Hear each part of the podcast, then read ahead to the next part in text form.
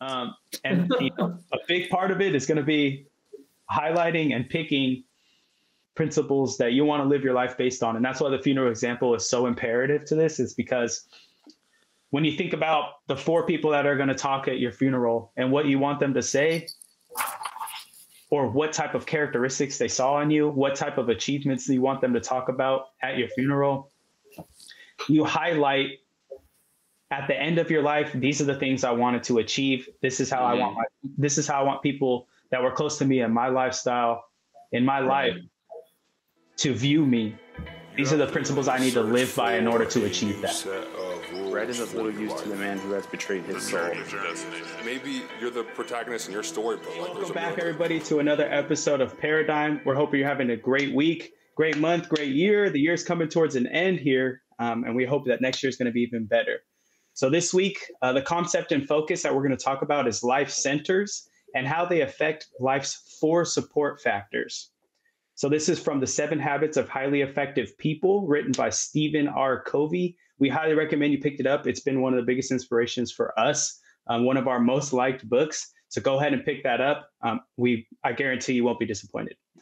So before we begin, make sure you subscribe to the channel, like the video, hit that little bell till it goes ding. Comment. We want to hear what your favorite part of the episode was. What center are you? Um, and so we can all learn and grow together. So follow us on all our social media platforms. All that information will be down in the description below. And David, you go ahead and take us into our first topic. All right, everybody. Uh, thank you for tuning in. We have a question for you. And that question is How would you like to be remembered at your funeral? Uh, who is there? Who attends? And what are they saying about you? So, the main issue presented in the book, uh, Seven Habits, and habit number two, begin with the end in mind, is that people often find themselves achieving victories that are empty, successes that have come at the expense of things they suddenly realize were far more valuable to them.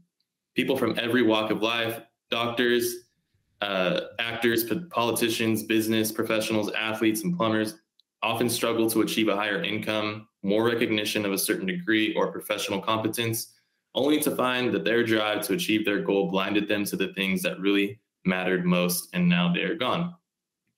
And uh, we're highlighting that example uh, in case there are principles that you would want to live by so that way you can be remembered the way you want to. And the things that people are saying about you at your funeral line up with how you want to be remembered.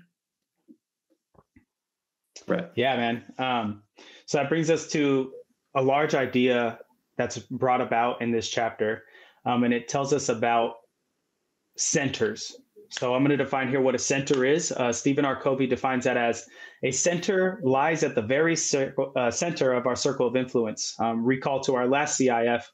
Um, these are composed of our most basic paradigms, and these are a lens through which we see the world. It is through these centers that we deal with our vision and our values.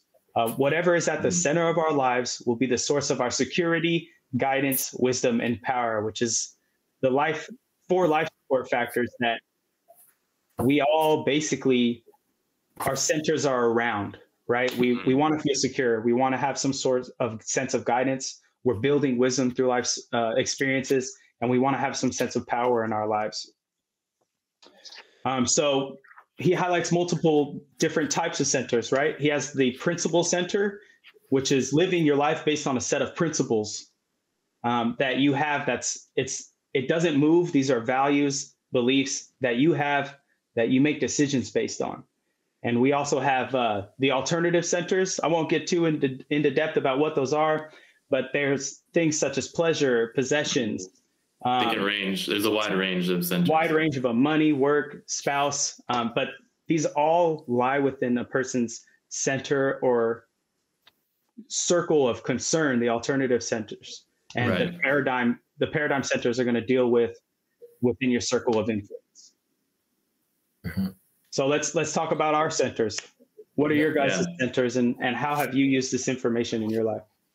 Yeah, so I, I could start. Um, we actually, uh, I, I do want to mention, we read this book um, prior to our book club being formed. Um, obviously, the audience may not know that, but this was one of the first books that we read in our book club. Um, and then we have really detailed notes and stuff that we kind of took time and um, figured out like where our principles lies. And so we do have notes on um, what our centers were before and where they lie now. And so mine um, previously were money work and uh, self centered. Um, obviously, money oriented, meaning you, ha- you hold a high sense of uh, uh, uh responsibility or a high sense of uh, worth around the currency, whatever sense. Um, if, if it's making money, if it's gathering money, if it's accumulating money, you find it be important to your life, and which I do.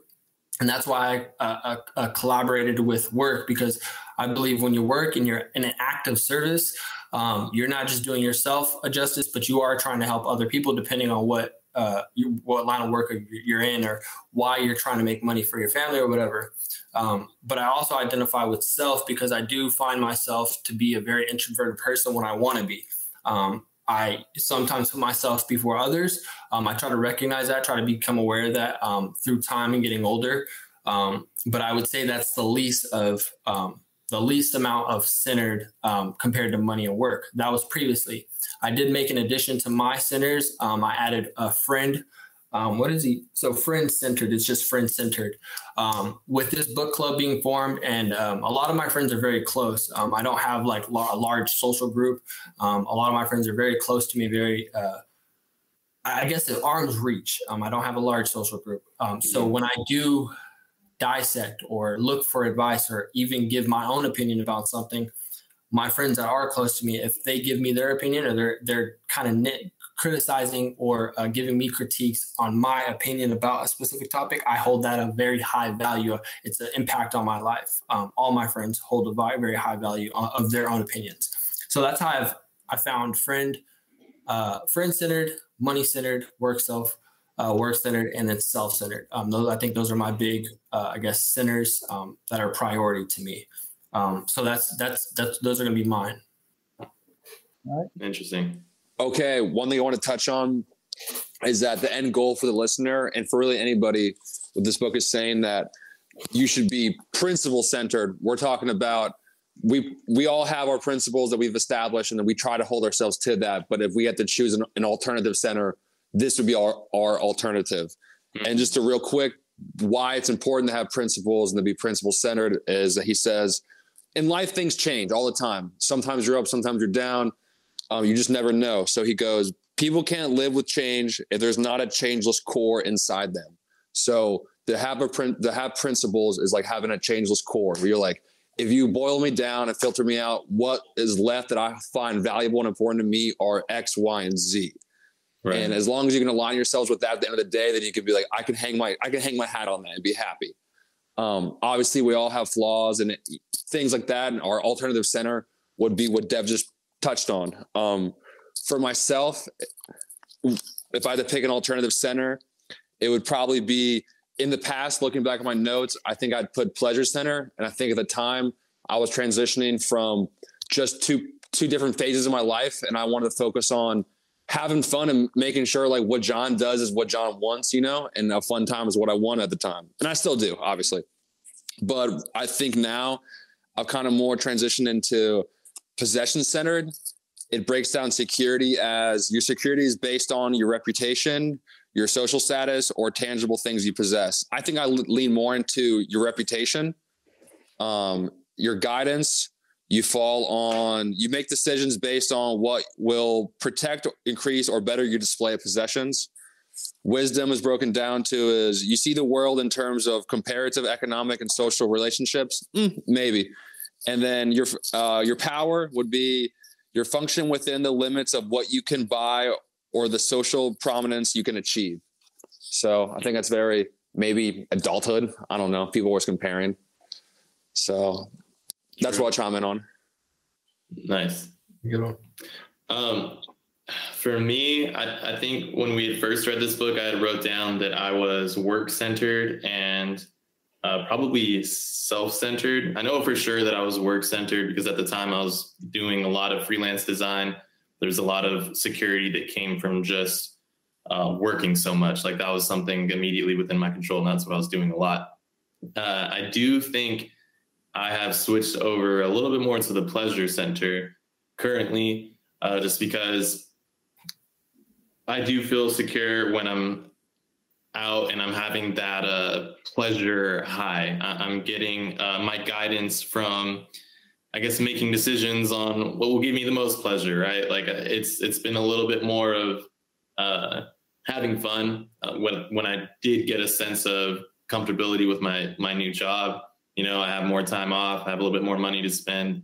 So I, I definitely have noticed within myself that I have switched over to the pleasure center. Um, yeah, I would say that pleasure center. Uh, how about you, Jay?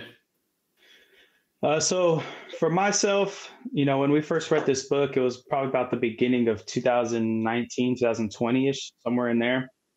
Uh, 2020 is when we started reading this. I think I want to say we're it doesn't matter. I think we're still 19, but doesn't matter. Yeah, okay. Might have been late 2019. Yeah. But uh, when I first wrote this, um, or wrote what I was, my centers, it was a combination of them. And the, the author states more often than not, our centers, our alternative centers, are a combination of these centers. And so for myself, when I first wrote down what mine were, it was self, pleasure, possession, money, and work in no order.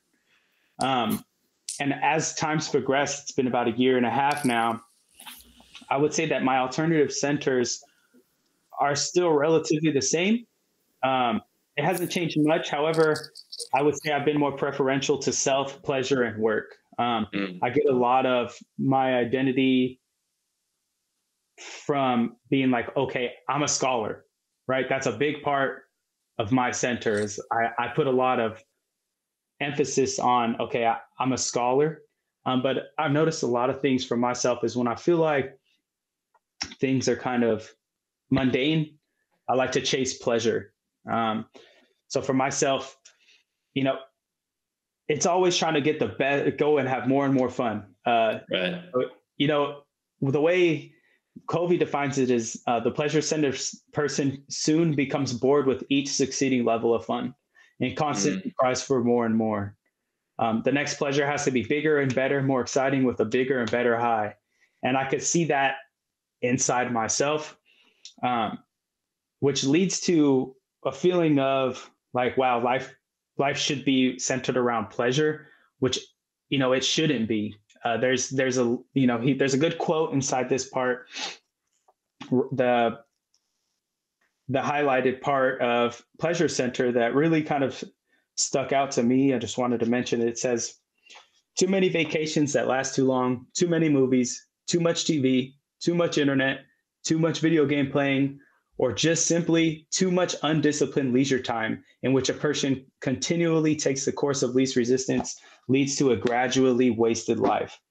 And so for myself, there's times when I'm just kind of chasing fun. And a lot of that times it's a lot of time. And um, it ends up being like wasted time. Right. You know, there's time I could be productive. That's time I could be forming better relationships with the people I love. But mm-hmm. instead, I'm thinking about things in the terms of like, how can I make it bigger and better? How am I going to have fun? Mm-hmm. How am I going to make this pleasurable for myself?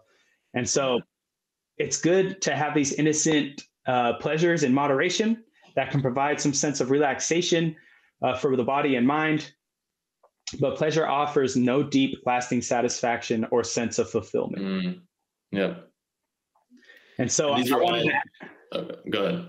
I wanted to ask you guys how would you identify these in people, either in yourself or people around you? Are there behaviors, habits, and actions of certain centers that stick out to you guys? Uh, definitely for me. Are you gonna say something, Joe? For me, I mean, the one that sticks out to me is people that are church center. They get hmm. like a lot of their personality, who they are, like their brand is church. And like, I think he even talked from the book, like, uh, being centered around gospel is different than being centered around church, you know? Uh, and they get a lot of their identity from that. And you, you, there's people that you know that are like that. You're like, oh, my uncle, my cousin, that person down the street. And uh, I think just be able to pick that out from people, you can kind of just know who they are and know who you're talking to, you know? Yeah, definitely. Like even another example um, would be like social media.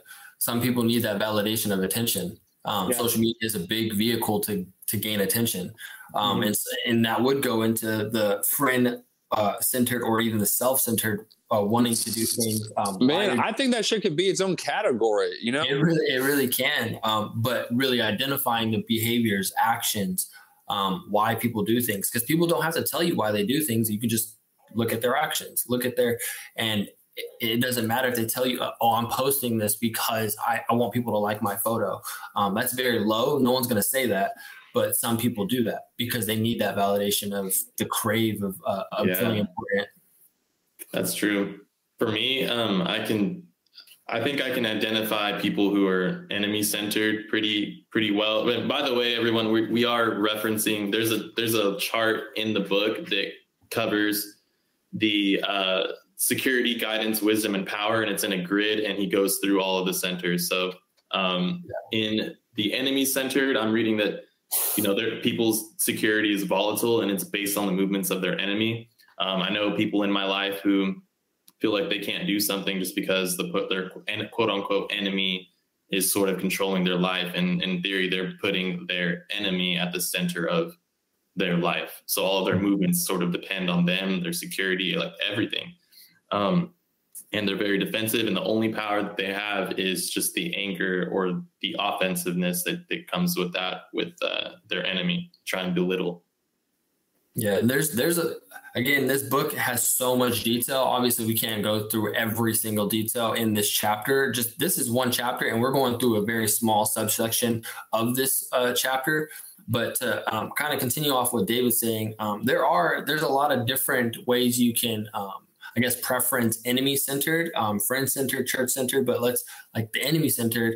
Uh, Stephen Covey uh, states that some people that are enemy centered, if they're hard workers or their work ethic is through the roof, they will try to outcompete all their coworkers. It's not like the, the, the coworkers are out to get them or they're angry at their coworkers, but they see it as a sense of competition. And there are a lot of people that are just competitive naturally.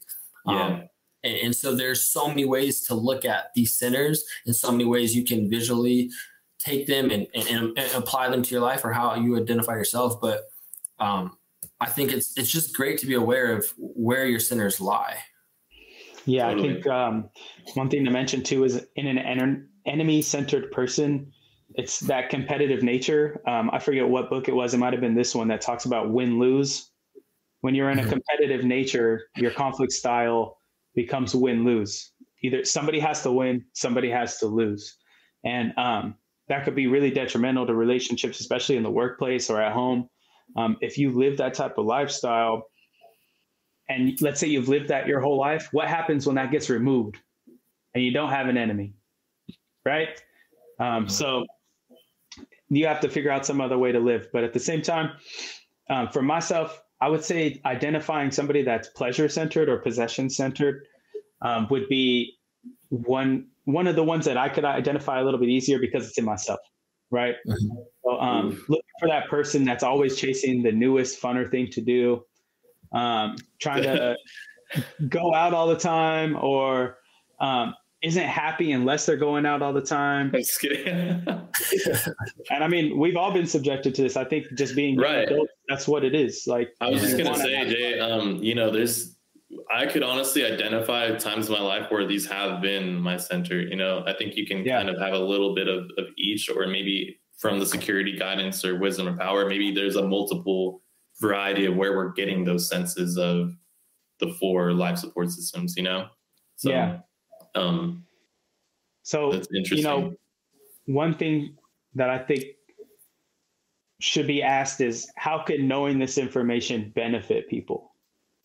Yeah, like why do people need to know what these centers are, where their centers align, or where their friends or family centers align? Yeah, I kind of I, I made. I wrote I paraphrased um, nothing from the book, but I kind of um, took what I could remember from what he talked about um, and put it in my own context. But so I'm just gonna read word for word what I put. I put it gives one clarity on the overall vision in life while maintaining a strong a strong sense of belief in themselves Principles are adaptable to all aspects of life. If you never seek to find your mission and build a solid foundation, you'll never, you'll forever be starting from level one. Um, and what I mean by level one is if it, let's think of family. Um, if you know you have family issues and you're avoiding them, right? You're going out or you're going to work, you're spending time outside your household, not dealing with the issues how do you ever expect to get to level two if you don't ever address it and find a solid foundation to ever for everybody to step on and then grow from? Um, I think it's forever that forever avoidance allows people to stay in level one in a lot of aspects of life. You can be on level 50 in your workplace, but then be miserable at, with your partner because you don't want to talk about uncomfortable conversations. Um, I think in all aspects of life, you have to have a very strong sense of principles, and they don't not necessarily they don't change. We grow and we we alter the way our thinking um, over time, but at the end of the day, our principles are a strong foundation for us to be built and to grow, sort of like our right. legacy, like our, our footprint in life. Um, yeah. And if we never if we never find that, then it's it's it's hard to build that. Um, yeah. I think uh, the benefits that I see too is that we all get to sort of ask ourselves that question. You know, how do we want to be remembered, and how how do we get to our deepest values? We kind of get to examine them with a magnifying glass, and we pick apart the scripts that we're living, and then we get to ask ourselves this ladder that we're climbing. Know, this is an example from the book, guys. What are you climbing up the ladder of, of success only to realize that you're on you were on the wrong wall the whole time? So I think this allow this information allows us to uh, look at our life from a bird's eye view and pick which wall we're actually going up, and then move the ladder and then go up that one. Yeah, I think it's more like a, just a reflection point. You know, after reading this, you're like, am I okay with being remembered as being someone who's money centered? Reflection point. What's your personal mission statement? I know it talks about it.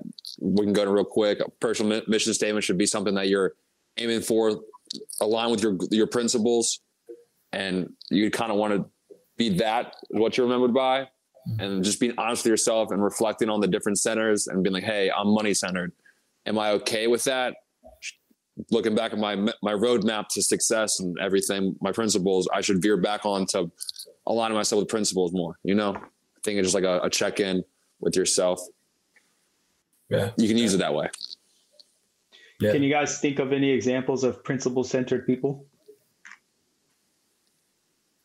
I mean, uh, yeah, there's. Uh, mm, well, I can't. I, I wouldn't be able to give like fine detail though, Um, because um, I how think does, like, how does the author define the characters? Let's let's, let's uh um, when I think of it, I think of I don't know. Have you guys seen Parks and Rec? Parks and Recreation. Yeah, the two. Yeah. I think of Ron Swanson.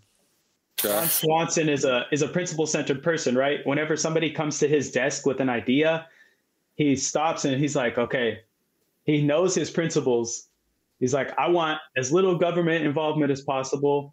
Here's my 10 things that I believe in. Does this align with oh, what yeah. I believe in? no, it doesn't. I'm not doing it. Mm. Right? The man has a strong sense of principles in the show, and he makes all his decisions based on that. Mm. And I think that, that, that is a good example of what a principle centered person is. Your principles might not be that, right? Yeah. But he lives by those principles and makes his decisions based on those. I thought it would just be important to highlight that that's kind of what an example would look like. Go check out the show. Um, and you know, a big part of it is going to be highlighting and picking principles that you want to live your life based on. And that's why the funeral example is so imperative to this, is because when you think about the four people that are going to talk at your funeral and what you want them to say, or what type of characteristics they saw in you, what type of achievements you want them to talk about at your funeral, you highlight at the end of your life these are the things i wanted to achieve this is how mm-hmm. i want my, this is how i want people that were close to me in my lifestyle in my life to view me these are the principles i need to live by in order to achieve that and so i think it's really important to it's very stoic right it's important to look at the end and keep an end in mind is like okay someday i'm going to die before that happens what do i want to achieve and how do i want people that love me to see me yeah. Yeah. And that's kind of what it's about. Like the last line of my mission statement, because I added it when I got Ace, was be a good owner of the Ace. He has needs. Make sure to give him what he needs. And I was like, hell yeah, dude. If I would die today, people would be like, John was a fucking good owner of the Ace, man. You know? Mm-hmm. He loved that dog. And I'm okay with that. That's what I want, you know? And I try to live like that. Yeah. Yeah. That's great. So yeah, I think we, could, we did again. This book is an amazing book. Um, I, I out, did um, before. I think all of us agree like we would definitely be down to do this as a book club meeting. Go through this whole book again um, because I think I think all of us have found a lot of satisfaction in reading this book. There's so much information um, and so much to talk about too. And, and like David Goggins, when we read that book, um, Can't Hurt Me, I think all of us started running. All of us picked up our workout routine. All of us, it had such a huge impact on all of us. Um, mm-hmm. And we're trying to continue that. And the more books we read to learn about uh, people's experience um, of applicable things that we can apply to our life, um, I think we're just trying to give back through the way we can through YouTube and other social media outlets. So. One thing I just wanted to add is that I think some of the benefits of having a personal mission statement is that um, I wrote mine probably in 2019 when we read this book. It had been at least six months as I've recently re- reread it because after reading this chapter, I went back and I reread mine, and I was very reassured and like happy that um, I had stayed pretty much on track with exactly what I wrote. The things I wrote then are still things that I want now, and it's like checking my map, checking my compass, and be like, I'm still heading in the right direction. So I think these are things that when you boil everything down, you go, this is what is important. This is how I want to be remembered. And you can always check back a year from now, 10 years from now, and be like, hey, you know what? I'm still making myself happy. I'm still staying on track. And even if you go off the tracks a little bit, you, you can, can reassess. refer back and be like, this is the shit that actually matters to me. Like all this extra pleasure center going, like this is what what I wrote down, and I'm I need to re- reevaluate that. Just like know? we had said, it's a good reflection point. This habit, like, hey, you know what? Those things I, shouldn't change. Right, changeless. Yes, sir. Yeah. It, it, kind of reminds me of "Can't Hurt Me" when he was in um, Delta Delta training, where he was um, forgot to put points on his map. Where if he hit this point, he needed to double back and make sure he get back on track. Right. I forget what he calls us, but um, it, it is a good place to have that because if you have a mission statement and you this is what how you want to live your life, every couple months, if you look back to it, then you could be like, oh, okay, I've kind of strayed away from this one. I need to get back on track in some some way, shape, or form. Um, I'll have to go back and figure out what um, he calls those, David Goggins. But that that's nice. a great way to reanalyze if you're on track or not still. Totally. Yeah. Yeah. Well, I think that wraps it up, guys. Yeah. All right. Yeah. Thank you very much for watching, guys. Um, that was another episode of Paradigms, Concepts, and Focus. We hope you really enjoyed the episode. Um, like like the video, comment down below. What are your alternative centers if you have them? Because we all got them. What are some principles you want to live your life by? Maybe we get some inf- like inspiration from that and add that to our personal mission statement. What is your personal mission statement? What type of life do you want to live and how do you want to be remembered? Drop that down in the comment section down below. Smash that like button. Subscribe, like, hit the little bell, follow us on all our social media platforms, and don't forget the work you put into being who you are today equals who you will be tomorrow. The man who has betrayed his soul. Maybe you're the protagonist in your story, but like there's a million other people.